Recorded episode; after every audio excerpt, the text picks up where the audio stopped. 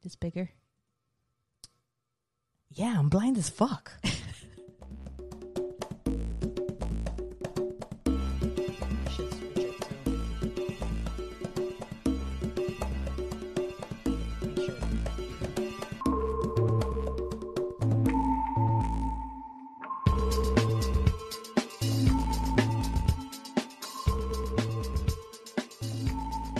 If you have found yourself on the Pot Smoking Moms podcast, then you are exactly where you're supposed to be. Thank you so much for joining us. We know there's so many other podcasts that you could spend your time on, but we appreciate you spending your time with us. I'm Sunny D, along with my homegirl, Captain J. Hello, hello. Hey, uh, if you listen to our podcast regularly, or if you're new here and you like what you hear, or if you go to our Instagram, see, please follow us, rate, subscribe, share share us with friends, and uh, you know, go to our website, potsmokingmoms.com. Everything is there. Everything is there. Everything. Patreon, It's Instagram. TikTok, it all there. What's up? What do we got on deck for smokage today, Captain J? Oh, I have something on. I have something on deck this time. I forgot. I left it over there. That's why. It's okay if you want to go run and it was- get it. We think it can- was some Mandarin dream that I ground up. Well, I got some grape goddess. That sounds fancy as fuck. So if you got them at home, go ahead, light it up. It's time. Or grind it up. grind it up. All right, guys. Here we go. Cheers.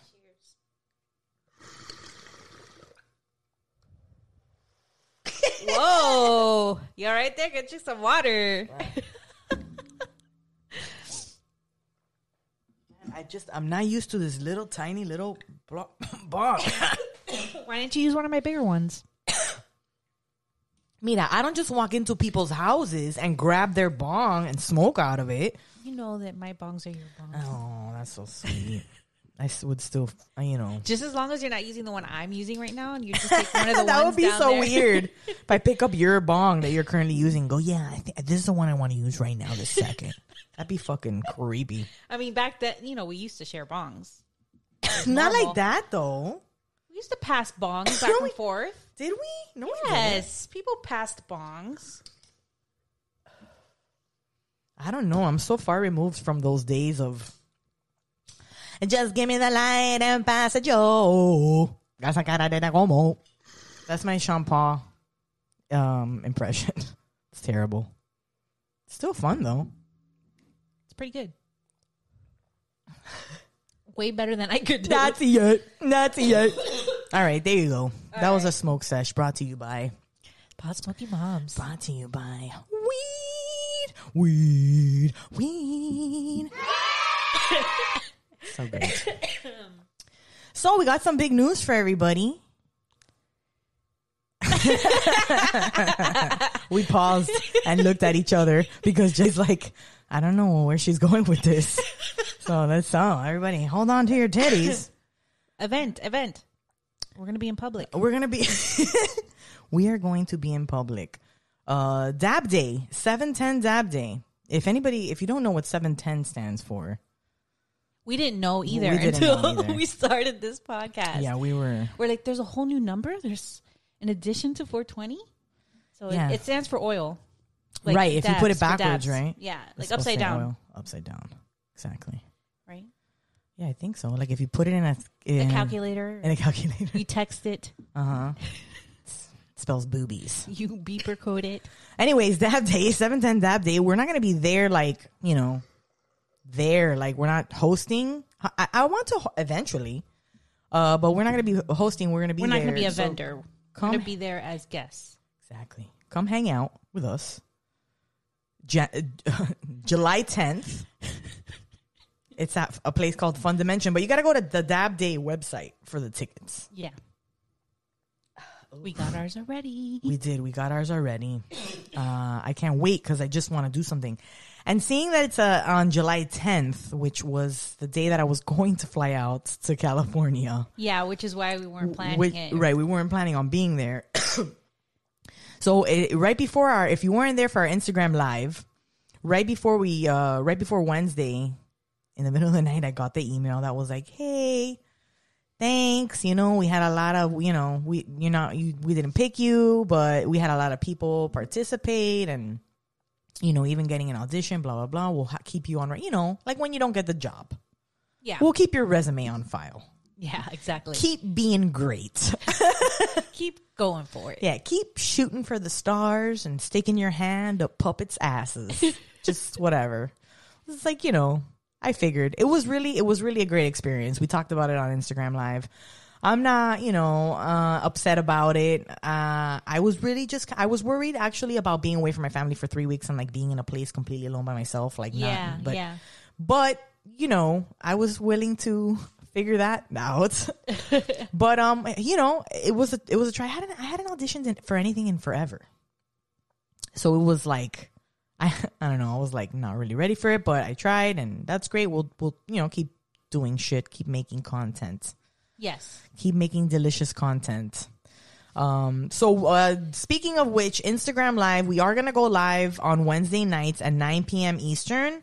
So if you follow us on Instagram, join us. We'll be talking about, you know, the podcast episode we released that day and then Seshing. seshing, chilling, Talking to you guys, talking about pizza probably because that's what ends up happening. A good part of our live conversation was about pizza. Turns into a conversation about pizza. It was great. Very I think that was because of Shelby, right? Yeah, and Charles Entertainment Cheese. but anywho, if uh, join us on Wednesday nights at 9 p.m. Eastern on Instagram Live. We would love to see your font in the chat. uh, we also really uh, have a wonderful interview uh, for today's episode. We're so excited. I think you guys are going to absolutely love her. Her name is Dr. Dina. She is, uh, she's just, The she's real a real Nancy Nancy, Botwin. Botwin. Yeah, I mean, she's so interesting and She was she's awesome led an to. amazing life. She is a predominant figure in cannabis and it was such a blast talking to her. So stay tuned, for tuned. that. Yes. Fantastic. Uh, but you know, before we get to that awesomeness, we got this awesomeness.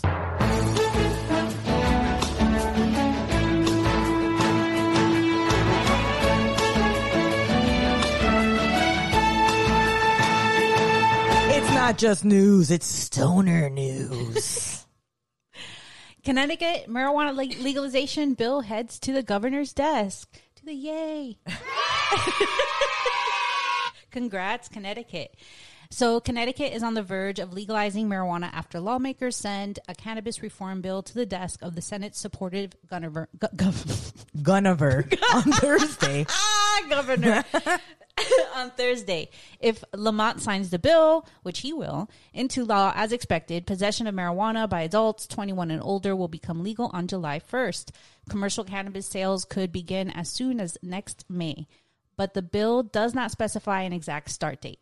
It would make the the state the 19th to have enacted the policy change and the fourth this year alone. Here are some key details of the current uh, legalization proposal. It would allow adults 21 and older to possess up to 1.5 ounces of cannabis starting on July 1st and establish a retail market. Legislative leaders anticipate sales would launch in May 2022. Regulators with the Department of Consumer Protection, DCP, would be responsible for issuing licenses for growers, DCP. retailers, manufacturers, and delivery services. Social equity applicants would be entitled to half of those licenses. Equity applicants could also qualify for technical assistance, workforce training, and funding to cover startup costs. A significant amount of tax revenue from cannabis sales would go towards broader community reinvestment, targeting areas most affected by the criminal drug war.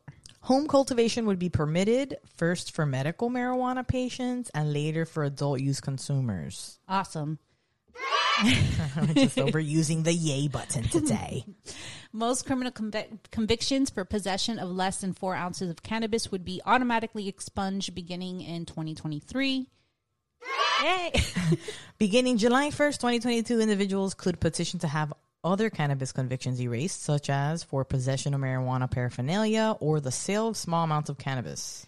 The smell of cannabis alone would no longer be a legal basis for law enforcement to stop and search individuals, nor would be would suspected possession of up to five ounces of marijuana. Absent federal restrictions, fe- employers would not be able to ad- to take adverse actions against workers merely for testing positive of cannabis metabolites. Rental tenants, students of institutions of higher learning, and professionals in licensed occupations would be protected from certain types of discrimination around legal cannabis use.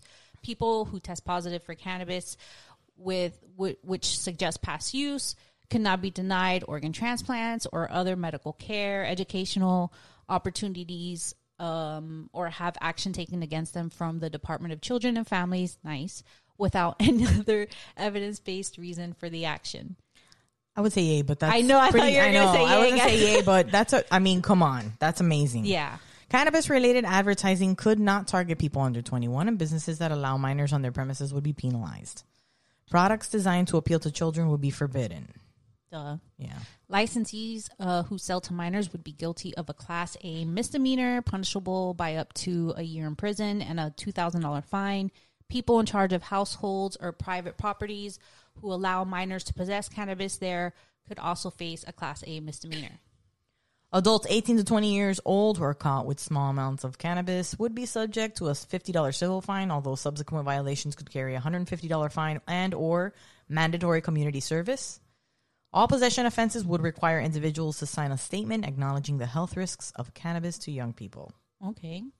Uh, minors under 18 could not be arrested for simple cannabis po- uh, possession. A first offense would carry a written warning and a possible referral to youth services, while a third or subsequent offense or possession of more than five ounces, damn, that's a lot for a kid to have on them, uh, would send the individual to juvenile court.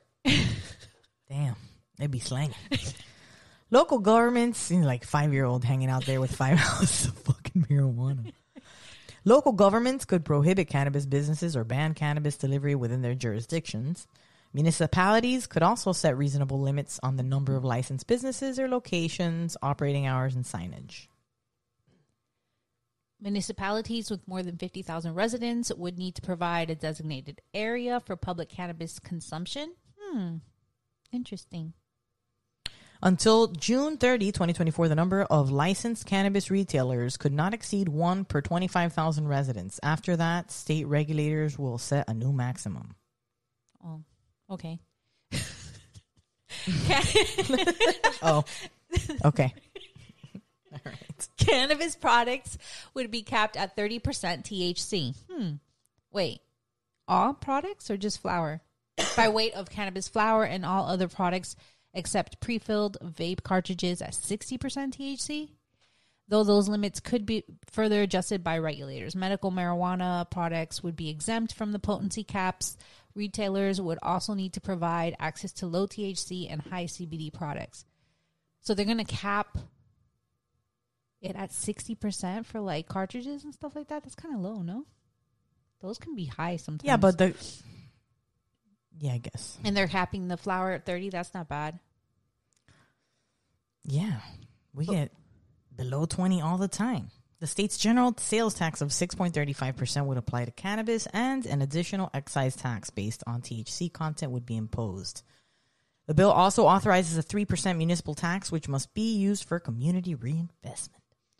Existing medical marijuana dispensaries could become hybrid retailers to also serve adult use consumers. Regulators would begin accepting applications for the hybrid permits in September of 2021, and applicants would need to submit a conversion plan and pay a million dollar fee. that fee could be cut in half if they create a so-called equity joint venture which need would need to be majority owned by a social equity applicant. Mm. Medical marijuana growers could also begin cultivating adult use cannabis in the second half of the year, though they would need to pay a fee of up to three million. Damn. God, you gotta be rich to get rich. Mm-hmm. Licensing fees for social equity applicants would be 50% of open licensing fees. Applicants would need to pay a small fee to enter a lottery, then a larger fee if they're granted a license. Social equity licenses would also receive a 50% discount on license fees for the first three years of renewals. Pretty specific. hmm The state would uh, be allowed to enter into cannabis related agreements with tribal governments, such as the Mashantucket Pico tribe. I hope I said that right. Mashantucket Pico tribe and the, Mohegan, tribe, of Indians. I like Mohegan. It's a fun word.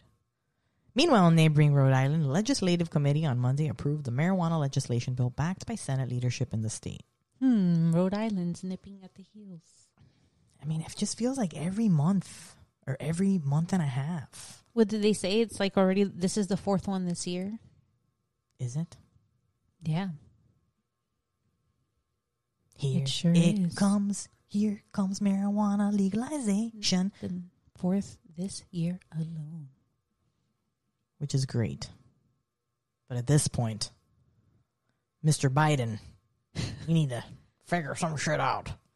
But in the meantime, here's another segment we all love so dearly. Oh, Miami. Uh, Florida Supreme Court issues another defeat to marijuana legalization. Three cases, three months, three defeats for advocates of expanding cannabis use. Bwah, bwah, bwah, bwah. Hold on. oh, no, that- wrong one.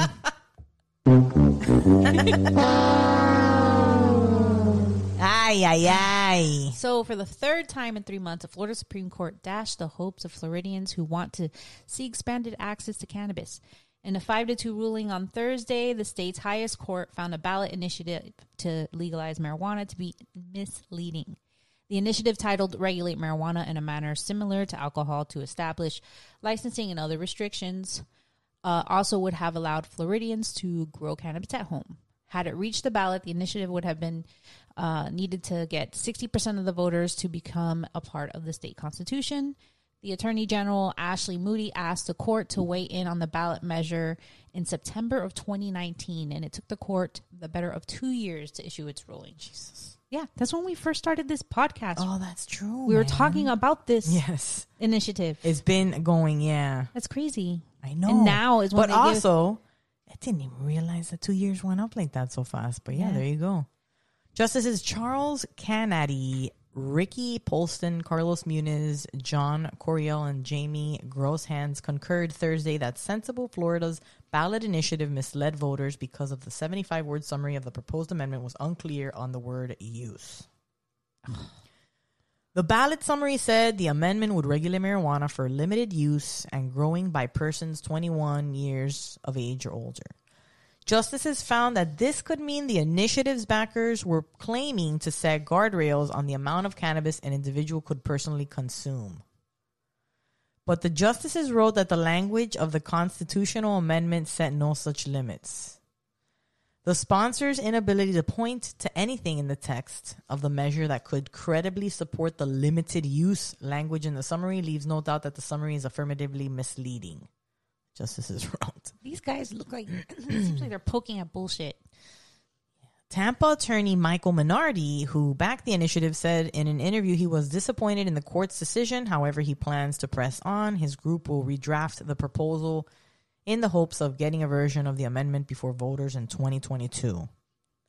We have already written rewritten some alternate versions, Minardi said. It's really a welcoming thing a welcome thing to welcome thing just to have the option, finally have the option Finally, have the Opinion. opinion. My bad. They've been waiting for two years for them to, to, to come back with something, on right? the language of this uh, initiative. it's bullshit. yeah. And now it's starting the whole. It's like process when you again. it's like when you have to get your driver's license and you go and they're like, "Oh, you need this and this." And you're like, "Oh my god. You I could have why didn't I figure that out before I came here?"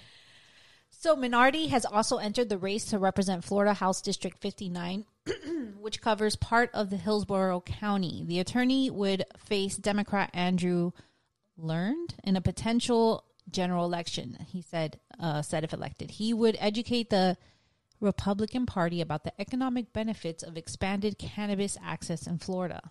Nicholas Warren, an attorney for the ACLU of Florida, said that the long wait between Moody's request and the court's ruling was highly unusual and harmful to the initiative's prospects. Yep. The Florida Supreme Court is killing initiatives by parking them in legal limbo, he said.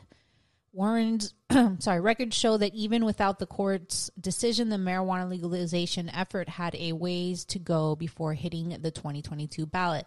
Sensible Florida, the group chaired by Minardi, had collected just 29,172 of the necessary 891,589 valid signatures to be placed on the ballot.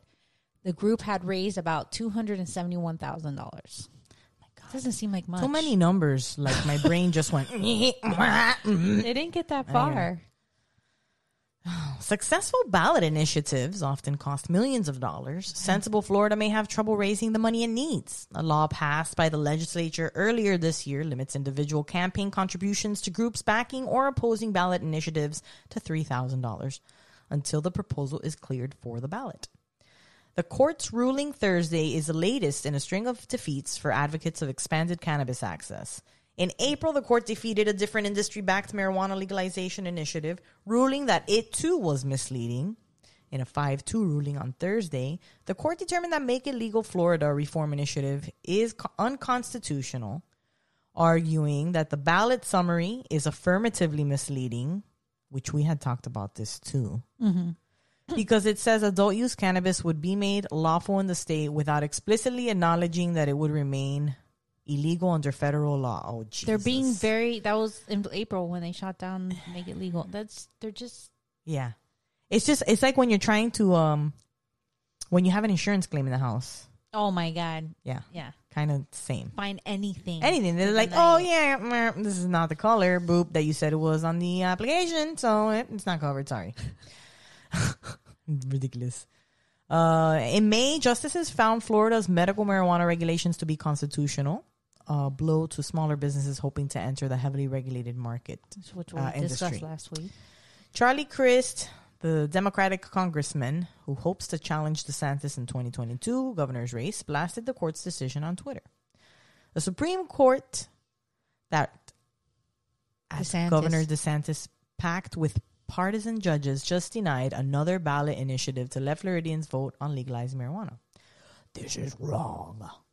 Legalization should be up to the people of Florida, Crist tweeted. When he was governor, Crist appointed Canady and Polston, who sided with the majority to the Supreme Court. Crist also appointed George Labaraga, who dissented in this case. So, So one of the three of the judge, judges he appointed is in favor. And, so maybe if we start a petition now, you know, no, we'll these two petitions are just gonna have to redo redo it, their language and try again, and it's just stall, it's just stalling them. right? And then we'll hear from them back in two years again. Be like, Yeah, oh, it's been two years. you wrote this in blue ink. Should have been black, motherfuckers. Oh, Florida. Yeah, Florida.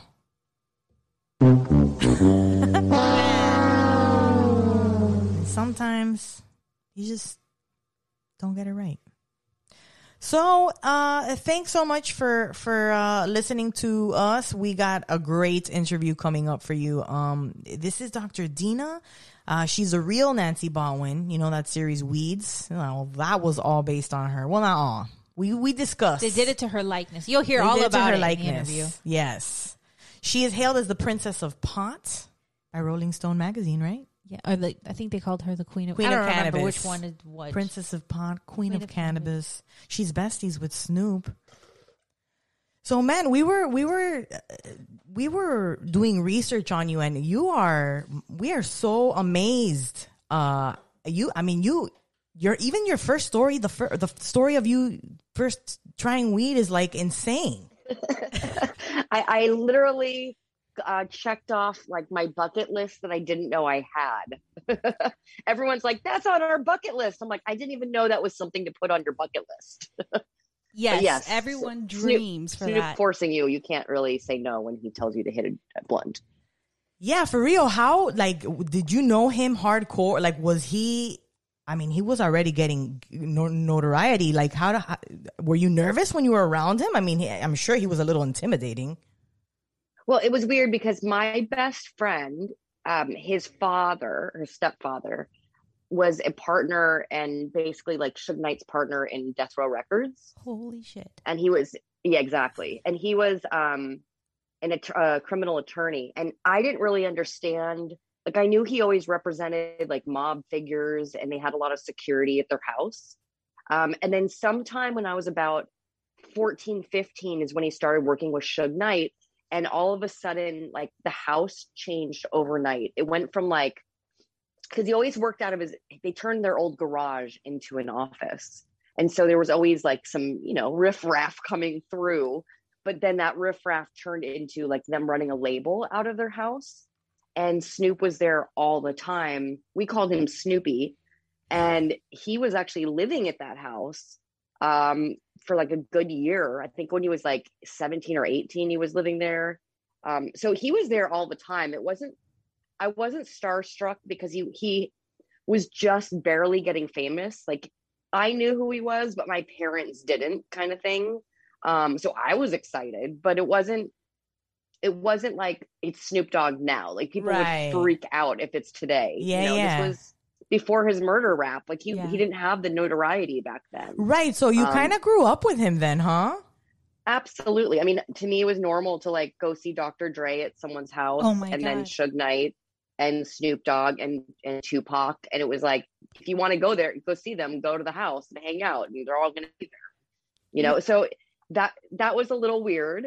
Um, I do remember, you know, I think Snoop was like, everyone was commo like made this commotion, like we're going to go smoke, and I was following them because I wanted to be part of the group and we went behind the tennis courts because that was kind of like the place that was furthest from the front of the street and you know the his my friend's parents could care less if we were smoking weed i didn't know that at the time i assumed that all parents had a problem with you smoking cannabis Yeah. you know so i was totally like oh my god you know hiding it and i was freaked out and snoop was just like here you're gonna hit this and hit this now just to kind of like he didn't want me to freak out um and yeah that that was it to this day i'm still uh, best friends with uh, the same person whose uh, crazy house that was at and uh, we still reminisce about these stories all the time Yeah, that's amazing. And then that's kind of kickstarted everything off for you in the in the realm of the cannabis industry. Yes and no i mean i didn't enter the cannabis industry at that age um No, you were just a didn't even teenager. think- Right, right. that But she but that wasn't- was yeah were wasn't you even an not option like we didn't we didn't have medical cannabis back then right. it wasn't even legal back in the old days we didn't have medical cannabis Yeah, with a um, and that huh? passed in 1996 Wow. So good old 1996 was a, a, a good year for us all. However, no one knew what it meant.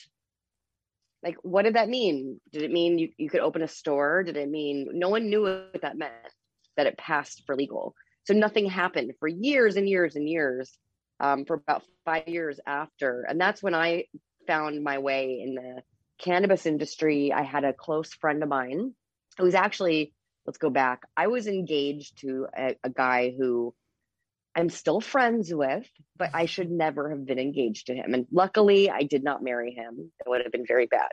Um, but he was his. He's the error of life alert. The help I've fallen and I can't get up. Right, right. Yeah. And and they have a lot of money. And I realized that my life was going to turn into like just being a housewife. And that was a harsh reality for me because sure i like hit the jackpot i'd be the you know the kardashians neighbors but like is that what i want for my life? Like i want to do something. I want to be you know have and make a name for myself. And i was contemplating what to do. I was in the fashion industry. I was very confused. And i decided that we were going to break up. And it was kind of like this weird breakup for like a month where we were living together and we knew that we weren't going to really get married. And it was like what are we doing? We need we should break up. Um and we i got a phone call at his house one day and it was his childhood best friend who i had met a couple times and his friend had told me you know and my ex wasn't home at the time so i spoke to him and he told me there's uh, good news and bad news good news is i met this amazing woman and she's swedish and she had to go back to sweden and i didn't want her to so i married her and I am married. I just I can't wait to you know you guys to meet her. She's wonderful. And I go, well, what about the bad news? And he goes, well, the bad news is I went to get life insurance because I want to take care of her forever. And if something were to happen to me, I want to make sure she's going to have a good life. and she dropped everything to move from Sweden here, and I want to take care of her. And when he went to the doctor to get a physical, which you have to do oftentimes if you get life insurance over a hundred thousand dollars, mm. they found some weird number in his blood results, and he went back in. And after a couple tests, they sat him down and said, "You have uh, stage four testicular cancer that's located in your stomach." And basically um, start start taking care of you know your uh, your paperwork and your life get everything in order. Um, we're going to put you on chemo but there's no guarantees. And that was a shocking thing to hear.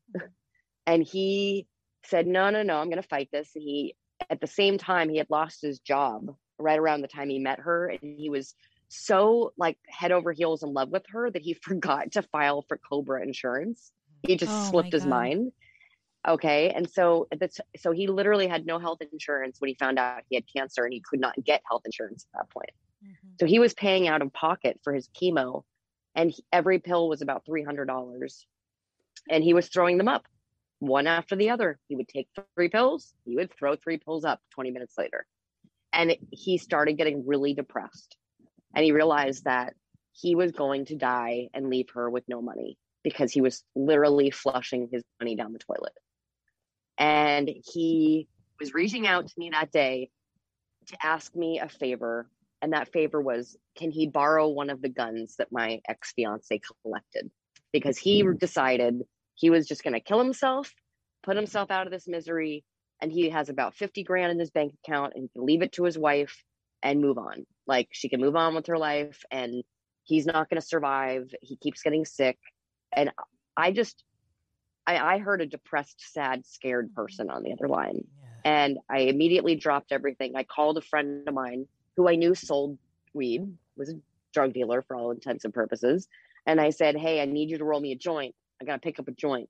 So I bought a joint from him and I drove it to this guy's house. And his wife freaked out. She did not want me to smoke in the house. He didn't, she didn't want him to smoke in the house. She was convinced that we were like Sweden and she was going to get to, you know, get either get deported or go to jail for life. I started yelling at her, like, get the fuck out of the house. You know, like, this is the guy's dying here. Are you going to try to help him or not? And she left. She got in the car. She drove down the street. She was, it was a very like tumultuous scene. She was in tears. Like, I'm going to try, like, I'm killing her husband. And I, I lit this joint. I stuck it in his mouth. And at this point, I hadn't seen him in probably two or three years. He had lost over 160 pounds. He was Oh. skin and bones. Okay. I mean, I was shocked when I walked in that door and I saw him. It was like a skeleton was staring at me. I was like, oh my God. And I Yeah. thought maybe, maybe he was right. Maybe he knows that the gun might actually be the best, you know, result here. And I, I started, you know, pu- puffing with him. And after about maybe 30 seconds, like he started getting color to his face. Maybe it was the coughing that did that, but all of a sudden he stopped dry heaving. And about half an hour later, maybe 20 minutes, his stomach started to growl. And he looked at me, and I'll never forget this look because he looked at me like it was partial, like you're a mad scientist slash witch. Um, and and I I thought he, like I did something bad to him because the way he looked at me was like this crazy look. And I go, What? And he goes, I'm hungry. I haven't felt this feeling in six weeks. And I go, Oh my oh. God, that's amazing.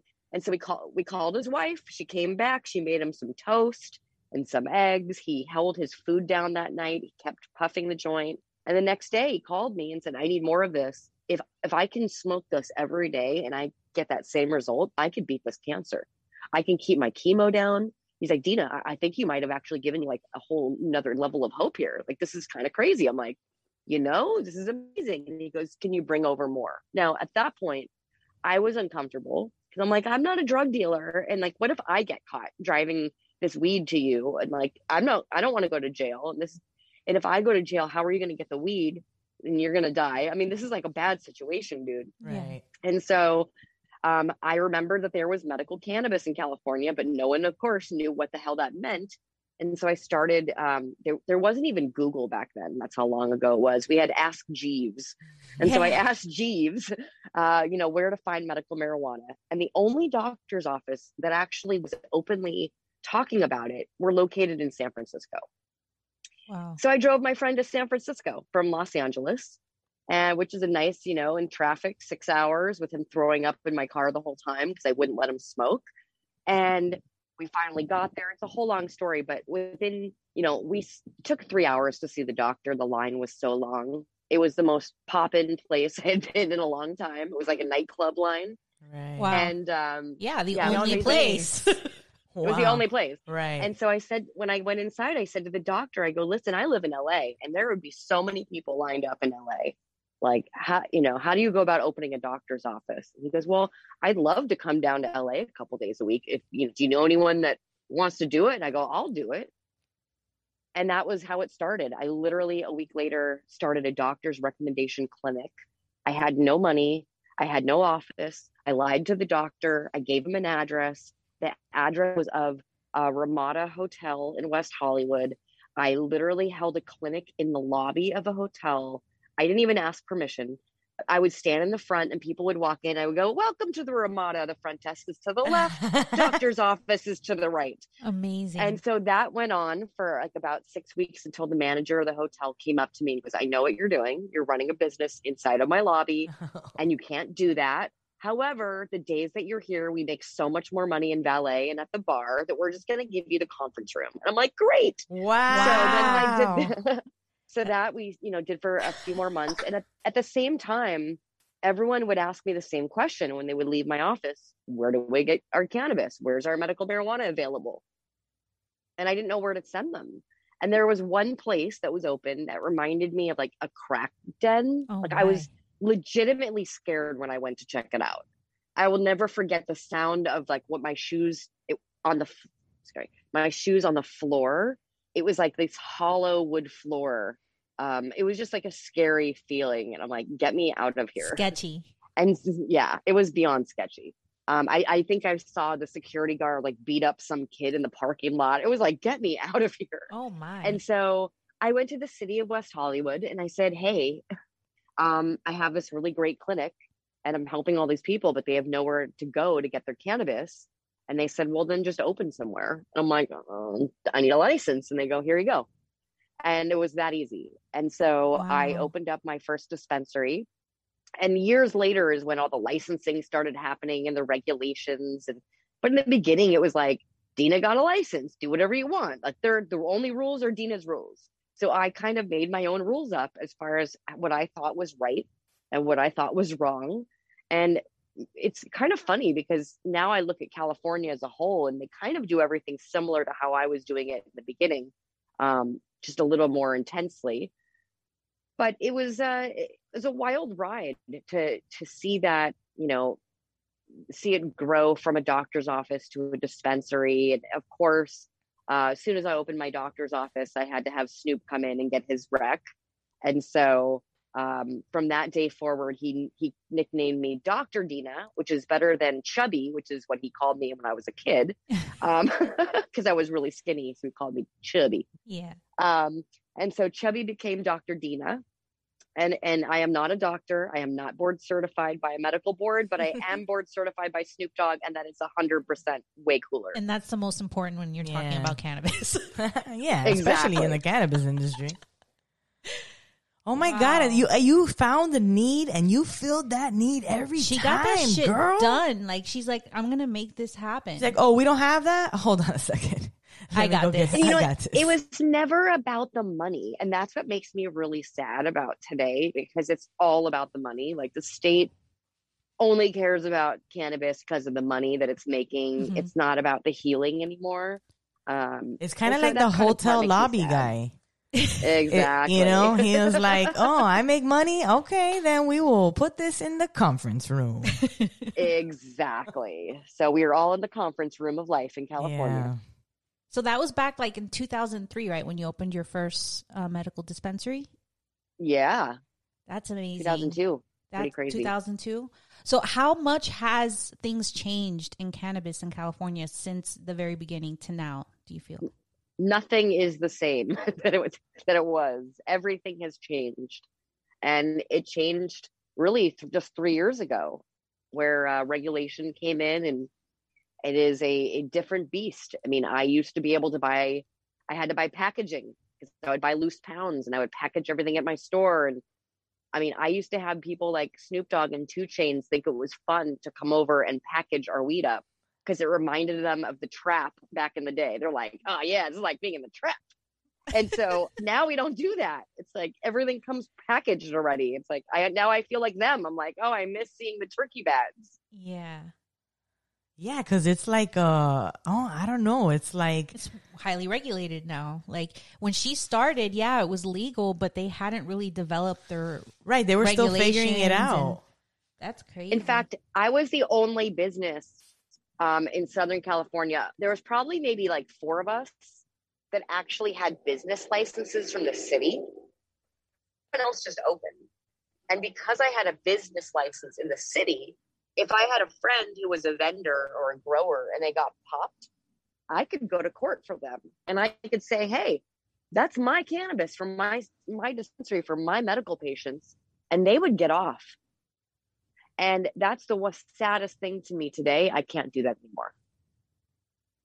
Yeah. And I have a lot of friends who I helped not go to jail because I have a dispensary and they sold their product through my store and that made it legal. They were operating under my umbrella of legality and now that's gone. I mean, unless you work for a manufacturer, cultivator, can't uh, a dispensary, you know, these licensed facilities, you can't touch things at certain, you know, it- it's pretty wild. It makes me sad. Yeah, like uh, it's not as easy to get into the cannabis industry nowadays as compared to when it, it all I first mean, came it's like to be. elitist now. Like Now, you have to have here- ton- tons of money, especially here Especially- in Florida. Yeah, we do have you ver- vertical integration. have? Do you know anything about? It's a nightmare in Florida that like so bad. thank you chris christie for you what you gave all of your friends licenses or their Mhm. kids or whatever um yeah you have a massive um conglomerate being built that you're fully vertical and you're allowed to what 30 licenses or something crazy Mhm. um if you get one license then you can open up 30 locations that's not what i wanted to see and to me it's all about the mom and pop shops and it's about the mom and pop growers because the craft growers are the best. And when you start doing big conglomerate things, everything becomes very corporate and commercial. quality. but that's what we're heading towards. Exactly. The quality goes down.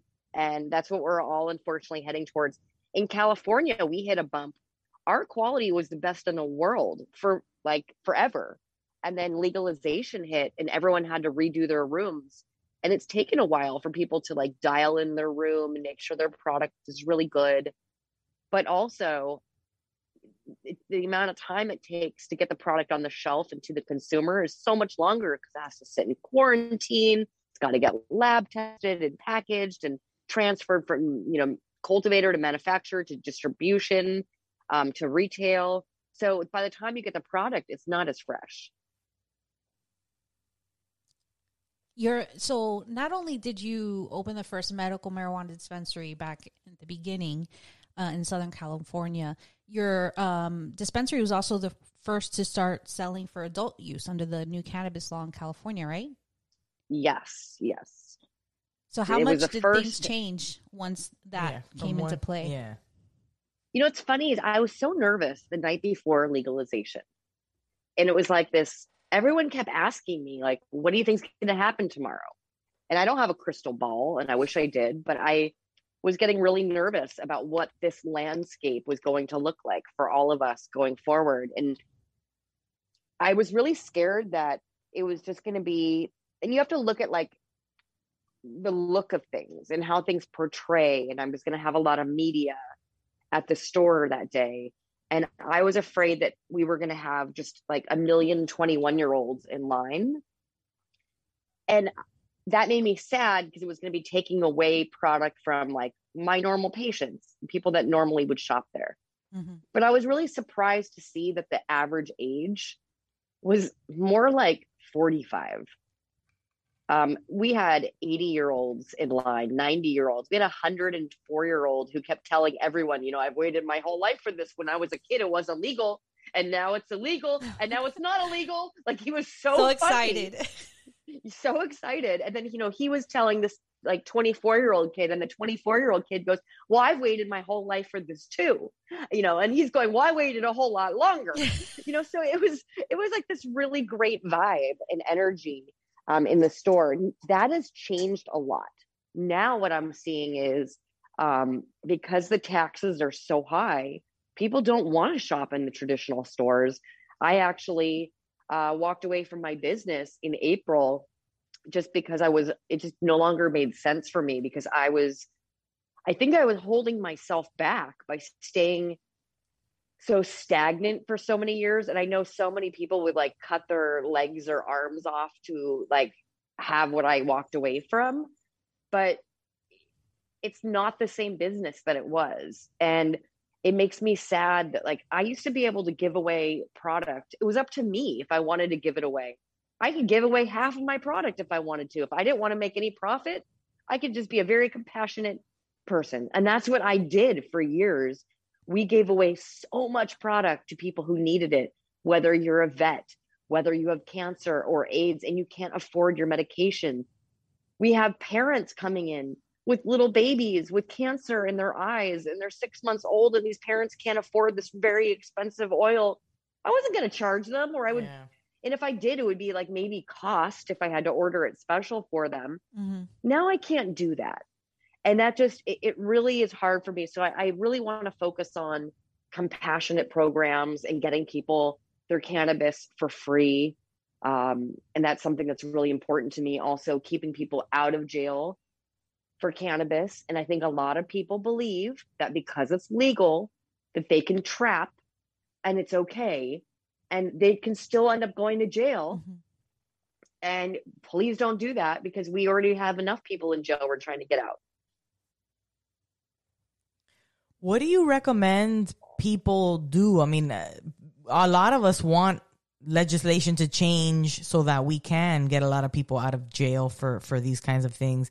What would you suggest like to our uh, listeners what ways that we can all help it so that we can make things you know happen? Well i think that there are you know there's some great organizations out there whether it's last prisoner project mission green. I love mission green. Um, it's also called the weldon project. That was uh, weldon angelos is one of our patients or excuse me former prisoners cannabis prisoners who's now out and fighting for other cannabis prisoners uh, there's can do clemency who are fighting to get clemency for people. These are all great organizations that you guys should get used, get your, get become familiar with, research them, send them money, send them five bucks or whatever you can, because every dollar makes a difference. Um, those are the things that I think people really need to focus on because when you go to jail for cannabis in the feds, it is not a cannabis charge. And that's what a lot of people think that if there's like we we have you know governor sign something saying we're going to let all the pot prisoners out of jail but guess what? It doesn't say cannabis or marijuana on their charge. It says conspiracy. And it becomes very difficult now to determine what that conspiracy was and get them off of a conspiracy charge. So you know keep fighting we got to fight we got to band together and and those organizations are the ones really doing it right now any thoughts on the MORE Act? That's I think they reintroduced it, right? Yeah. They definitely reintroduced it. It's going to be interesting to see what happens. I I am always scared of of any kind of legalization. Um, federal. It should be very interesting to see what happens. I mean, I once again don't have a crystal ball. Um, if it does pass, it's going to be the craziest green rush ever because I know a million people they're going to try to sell all of their businesses as soon as that happens because they don't want to touch this business. And so if, that's a bad sign, if people who are very successful right now want to get rid of their business if legalization hits. So I don't know where that's going to leave us. Um, I mean, I think it's it's pretty hard if you're a brand and you want to build a brand in a state and you're stuck in one state and it's like you want to expand into other states, but then you have to partner with different people in those other states and it you know it's watering down your brand. It's, it's hard to, to be in business. So it's it's going to be difficult. And and i think that's the one thing that will become better is it'll be a lot easier for all these different states, all these different brands to kind of move from state to state. Because we have interstate commerce still, you know, and that's the biggest issue is like I can create a vape like I, I work with a bunch of different celebrities all the time about you know creating brands for themselves up oh, the dog has something to say creating she's brands like she's her own brand. exactly are you going to create your own brand of dog biscuits maybe medicated CBD. dog biscuits would be Yeah. very good for you Yeah, there you go. Calm There's her down. Person. and so um so yeah so i work with a bunch of different people and let's say we wanted to create a a pot smoking moms podcast vape pen that's available in multiple states. We would basically have to come up with um, a formula for the vape pen. We would come up with you know certain strains that's fine. We could recreate those strains in different states. But the issue lies in the terpenes so if they're cannabis derived terpenes and they're made in a lab in California, I can't send them to Florida to be made. I can only send botanical terpenes from regular plants. And as you know, that's not the same mm. as cannabis terpenes. Yeah.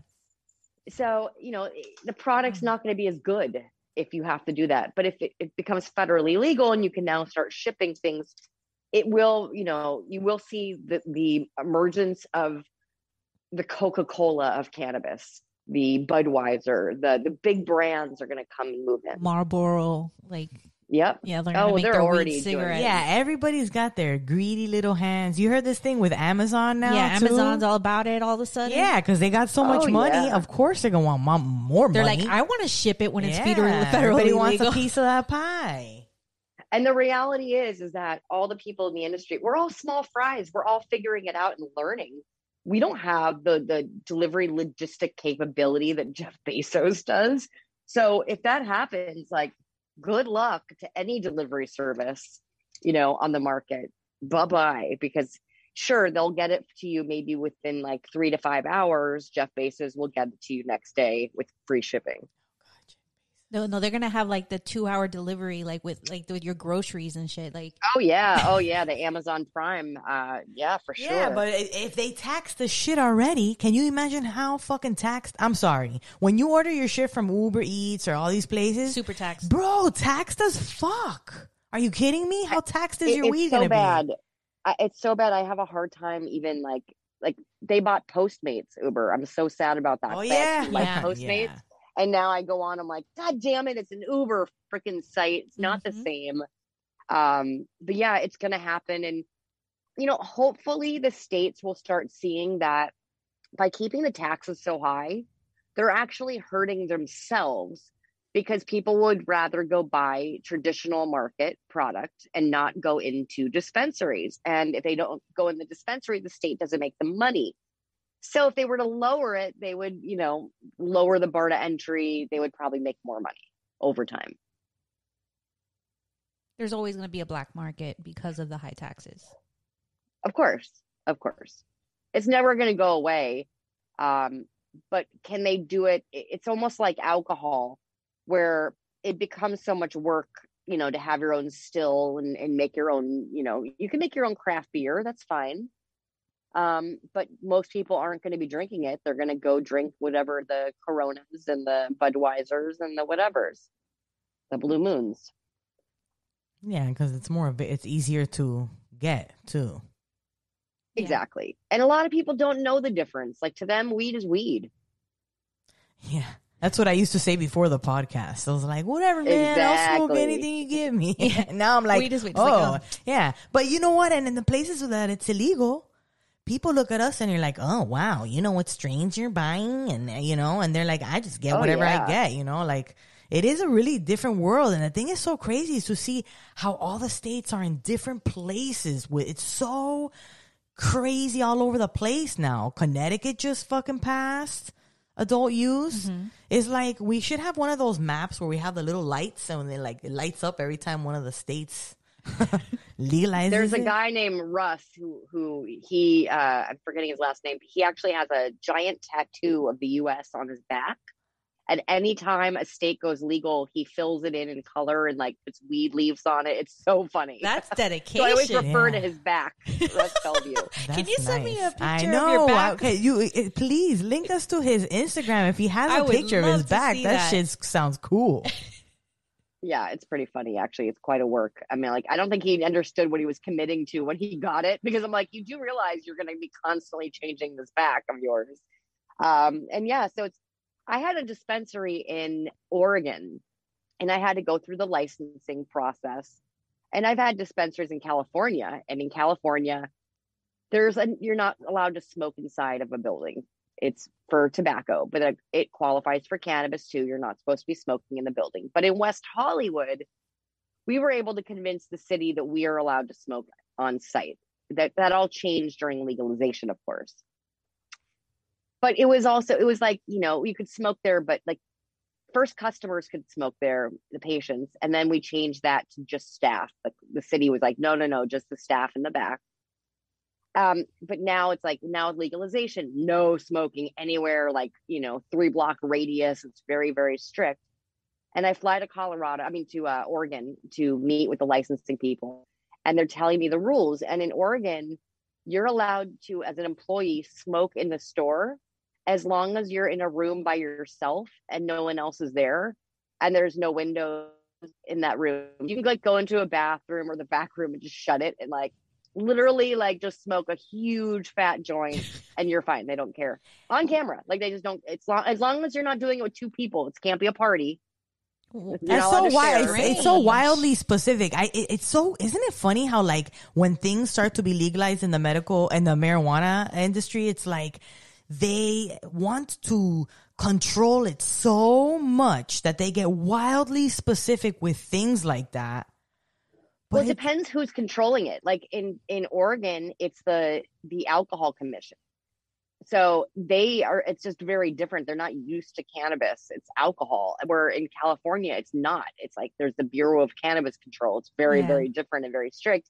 But the alcohol is like they don't care if like a bartender goes in the back and takes a shot. Exactly. They don't make You them know? hide in a corner by themselves. Are you kidding me? I've seen bartenders like just take shots with the customers, out in customers, yeah. public. yeah, exactly so i think that you know definitely helps like in california you can't have like huge jars of cannabis that you're showing people and opening the top and letting them smell like we used to but in oregon funny. totally fine No, that's the. I- life. I- I was in wish you I could more smell. than half a pound I was No, in don't put more than half a pound because they're going to steal it Yeah. like that's what the guy told me I was in California. I think it was 2018, 2019. I'm, I, the pandemic has messed up my Gauge. cal- my calendar in my head. Uh, but it was the first time I was ever in California. I was super excited because you know adult use, and I was uh, in Disneyland all day. And afterwards, I was called an Uber, and I was trying to find the closest dispensary. And I had uh, the guy take me there, and it wasn't there. And he's like, "Oh, I know another spot." He totally took me to an illegal dispensary for sure, because they had big mason jars of weed, and I could see and smell it. And they opened it, and they they waited out in front of me and all that. And I, I found out later that's not how it's done there. Well, they were late to give out licenses in Orange County, and they have now. And I believe it was Planet 13 that just opened, which I think is like the closest to Disneyland now. Um, so next time you come out, it'll be a different experience. Hell yeah. Pot smoking mom's experience. Yeah, That's we're planning right. a trip out there soon. So not only have you been involved, obviously, in the dispensaries and consulting, you've also consulted in Hollywood on television shows, on making sure that they have like the aesthetic and everything of being a pot smoker uh, down on their. Well, well, they stole those. The show Weeds stole my likeness. okay, I That's heard. How right. did we? So- how did we? How did that happen though? Yeah, like, how like- did you? How did you figure? How did you put all those dot? How did you connect all the dots? so I, you know, I was the only shop open, and I was the only like woman. My partner was my god brother, um, named Andrew, and our store was beautiful. It was like really beautiful. We actually signed a lease for a space Eh, that was already gorgeous. Like when we took it, it was like, oh my god, this is the best. De- like I don't have to do anything to this place. I just have to bring in the weed. Like it was great. And so it was like this high end, gorgeous store that I would never even have thought like to do this, like the way they decorated it had silk hanging from the ceilings. I mean, it was stunning. And it was very like bohemian and it was just perfect for what we were trying to do. And you walked in there, you did you forgot you had cancer, you forgot you had any issues. And it was just this like, you know, Utopia. kind of like this oasis yeah oasis like away from everything all the hustle and bustle of the city and it was just a special time and people in hollywood would hear about it i mean i went to high school with a lot of hollywood people and so they would tell their friends and before you know it like all my clientele were hollywood types um, we had major celebrities coming in from day one and so and snoop was referring people to me left and right so it was like a wild time and I remember people would ask me questions all the time and I would answer them thinking like, oh, they just want to know how I got into the business and they're curious. I had actually written a script that I wanted to kind of pitch about my life. And I let a couple people read it and they took notes and gave me notes. And it was probably like a year later, uh, I had a customer come in, a patient came in and goes, Hey, you know, you look great on that billboard outside. Oh what are you my talking about? fucking god! Are what you, are you kidding talking me? about? And I ran outside. I took one look, and I didn't even recognize the fact that it wasn't me in the picture. Which probably like put on your glasses, Dina. That's Mary Louise Parker. But I did not. I saw like a brunette surrounded by weed. But and she looked out. different from when we, I mean, when I first saw Mary Louise Parker, okay, in Adventures in Babysitting. I, I isn't that where she? I, that's where I first saw Oh her. no, No, she's she's, not not. I don't think she's from that. no, No. No, no. I'm that's probably getting her confused with someone else, but she looked different, right? She looked different and funny. You said Adventures in Babysitting because my my friend played the tomboy in that movie. Oh, yeah, I love that movie. the little girl. The little girl? The little girl? sister? yeah, the little. gr- Yeah, she was. uh She went to high school with me. Oh, I Oh loved her. Yeah, that movie is one of my love favorite. I love 80s movies. Yeah, so everyone I went to high school with was like an actor or their parents were actors or musicians, except for me. I was like the one person who's like, my dad's in the window covering business. like and so um yeah, so it was like a weird thing. So I had really great people coming in. Little did I know that the writers for that show had made my dispensary their home. And you know, they really loosely based this character off of me and the Andy character off of my partner Andrew. Oh my goodness. And we, you know, Andy, some of it was very accurate and some was very not accurate. Like I was, when I first started watching it, I was so upset. I, think I actually called Snoop Dogg and yelled at him about the billboard because I thought he did it as a prank. It was like April around April Fools, and he was like, "Baby girl, a, a billboard on Sunset Boulevard is like fifty grand a month." I'm like, "I love you, but like not that much." and so I'm like, wait, this must be a real show. And then he told me, he goes, he called me like a month later. He goes, You're never going to believe it. I was filming a TV show today and they totally are biting off you. I'm like, You're kidding me. And then the show came out and I started watching it and I was like physically upset watching it. yeah, but your heart must have sank into your stomach. I, mean- can only imagine how freaking mad you were. It wasn't even so much mad. I was like honored. Okay, that's cool. you like, inspired that's, the that's cool. But I was scared that the feds were going to be like, oh my God, this is a real person. We're going to come after her. So I was Oh. freaking the fuck out. I'm like, oh my God, we need to make the stop now. And so, um, and and she's a total slut sleeping with a DEA agent. I like lost my shit over that. So I'm Right. like, I would never sleep with a DEA agent. I would know. and which is ironic because years later we got raided and I'm sitting there in handcuffs and I'm looking at all the agents and I'm like, I was actually wrong about that statement because these guys are freaking hot. Like, every one of them was smoking hot. I'm like, God damn, like, are you guys models or DEA agents? What's going on here? Where are they finding you guys? Like, what is the deal? Um, which they actually thought was very funny. I got a good laugh out of it. Um, but yeah, I, I was so upset. I, I contacted my attorney. I said, I want to sue Showtime and stop this show because I had already told them so much of my life. I was afraid of what they were going to use next. Yeah. And my lawyer was going to, you know, he was doing some research into it and he contacted his friend over at the DEA and said, Hey, um, let's just say hypothetically, I had a client who said that she's the real life Nancy Botwin from this TV show Weeds, and we I were to sue them, and let's say I were to win, would you guys care? And they said, "Oh hell yeah, we'd go after her and we'd charge her with every crime that the character committed on the show." Oh my goodness. And my lawyer, I will never forget, like him calling me, and I and I thought it was going to be good news, you know. And I'm, I was, I think I was actually like helping Naomi Campbell at the time, which was like always an interesting experience. I bet. Um, I bet. And so, and, and he, my lawyer's calling. I'm like, hold on a second, you know. And and uh, he's like, we're not suing Showtime. I'm like, huh? And he's like, we're not suing Showtime. You're never going to tell anyone that that show is based on you. Anyone. I'm like, really? And he told me everything. I'm like, oh my God, oh my God, no, I'm never going to tell anyone ever. And I didn't for probably like a decade.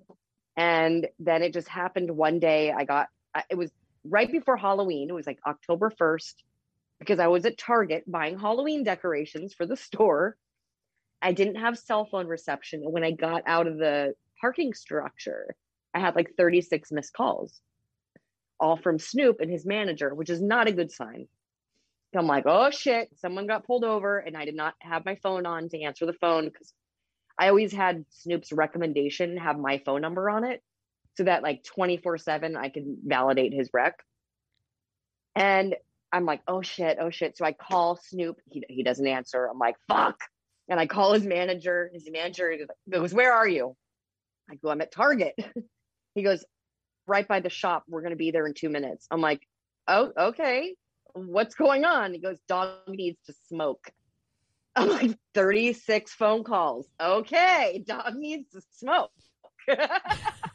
and so I head over there and he shows up and he's with this like this white dude who like just it, they did not mesh together. I'm like, something is like weird. Who is this guy?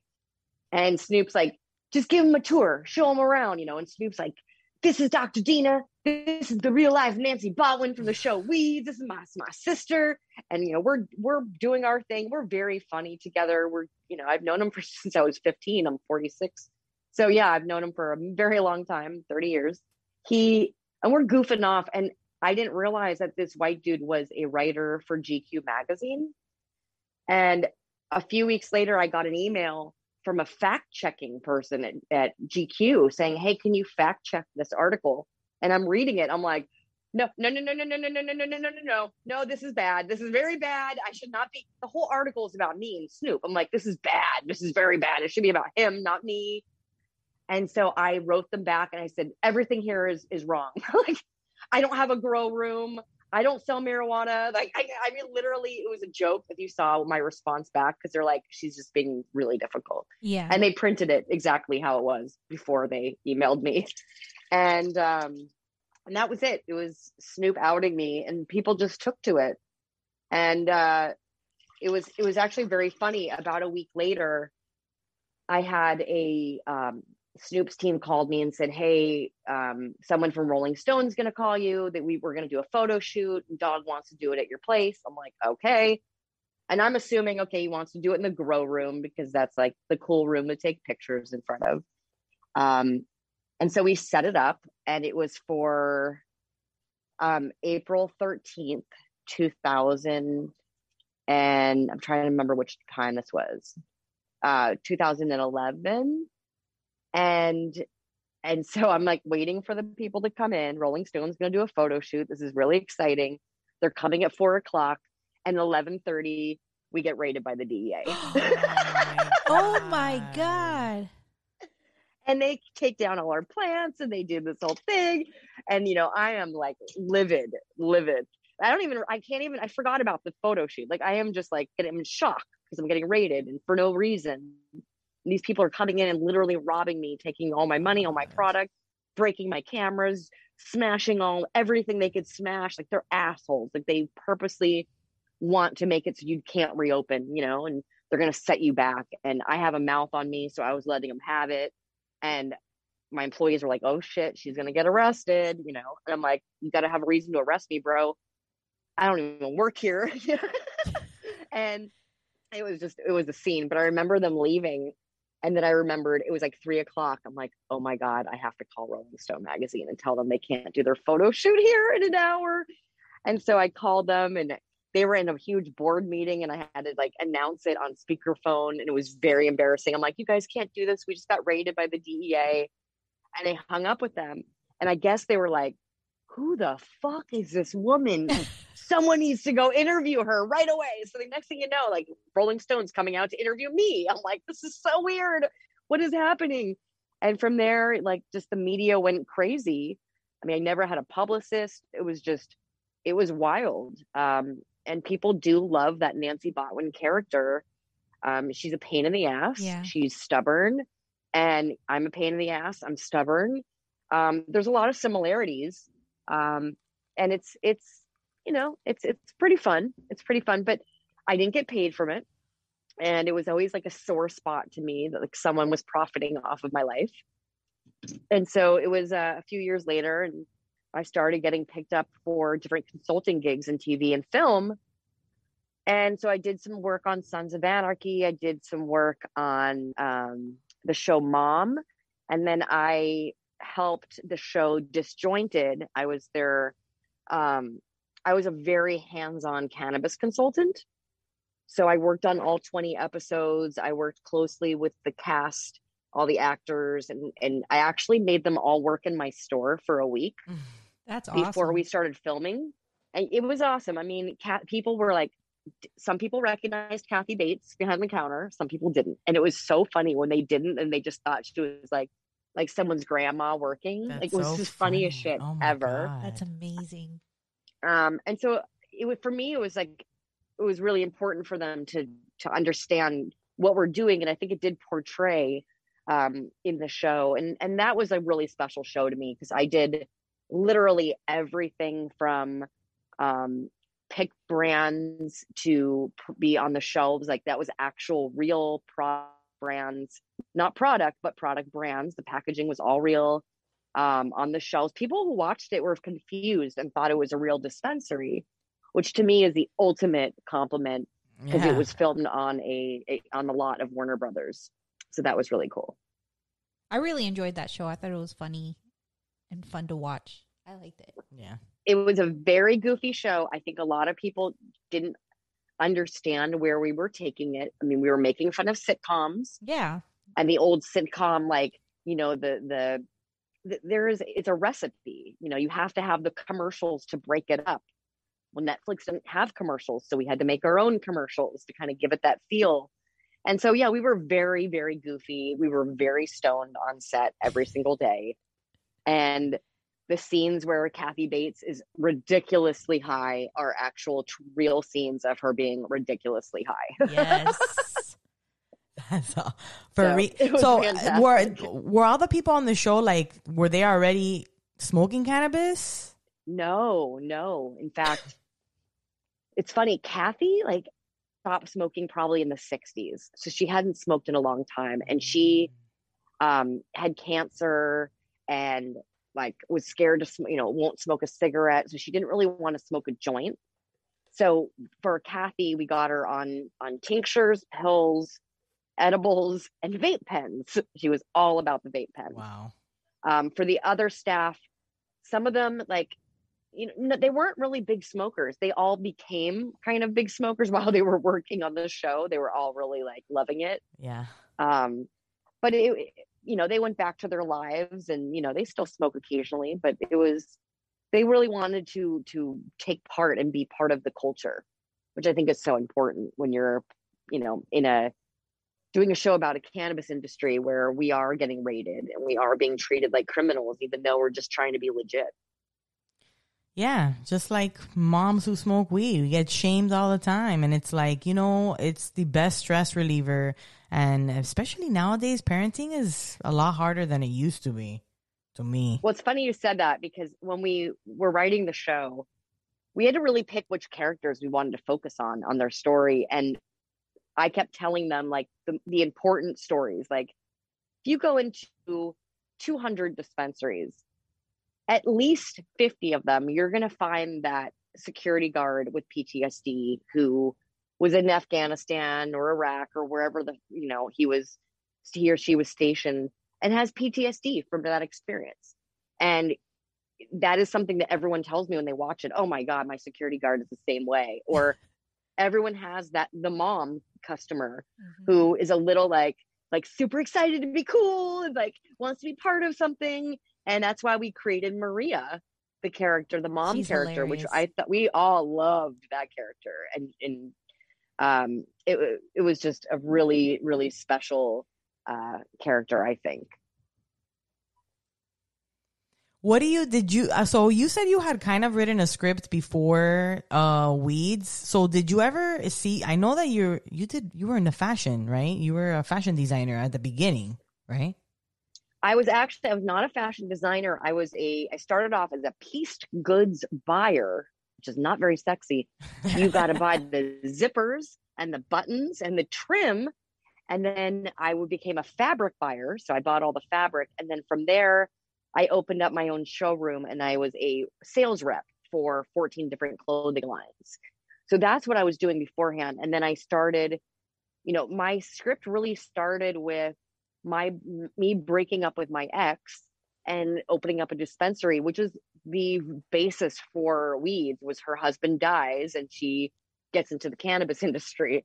Um to me he was dead. He wasn't really dead but to me he's dead. Um in fact even the opening scene where they show the little you know the little boxes and people running down the street that was my old neighborhood so they went so far as to actually film that in my neighborhood where i was living Jesus. so they really you know Creepy. they knew what they were doing. They did their research. They, you know, but it is what But it is. they made changed it, her just enough. a- They changed it just enough so that you Just can't. Yeah, because she was in the illegal cannabis industry and like. right. I don't have kids. You know, She- I don't yeah. kill grandmas. I don't sleep with DEA Yeah, agents. by the or end of the- drug cartel. Well, Well, you you you know, By yeah, the end you- of the show, I was not a fan of Nancy Botwin. I was like, "Girl, you Yeah, no, I don't think your any- priorities." I never watched more past season two. I like. I think I watched a couple episodes of season two, and I was like, "Fuck the show." I couldn't watch it at all. Um, I know that they had a, a Mexican drug cartel link Yeah, she got like. which is weird in that. because I have a link to to that world, but I would never sleep with him or involve him in my business. Like I'm not that dumb. Um, you know, but like we know those people and they they knew that. They knew that we knew these people. And that's that's the crazy part. And what's even crazier is my godbrother Andrew is currently in jail for setting fire to their competitor his competitor's building, which is exactly what this character did on the show. Oh God.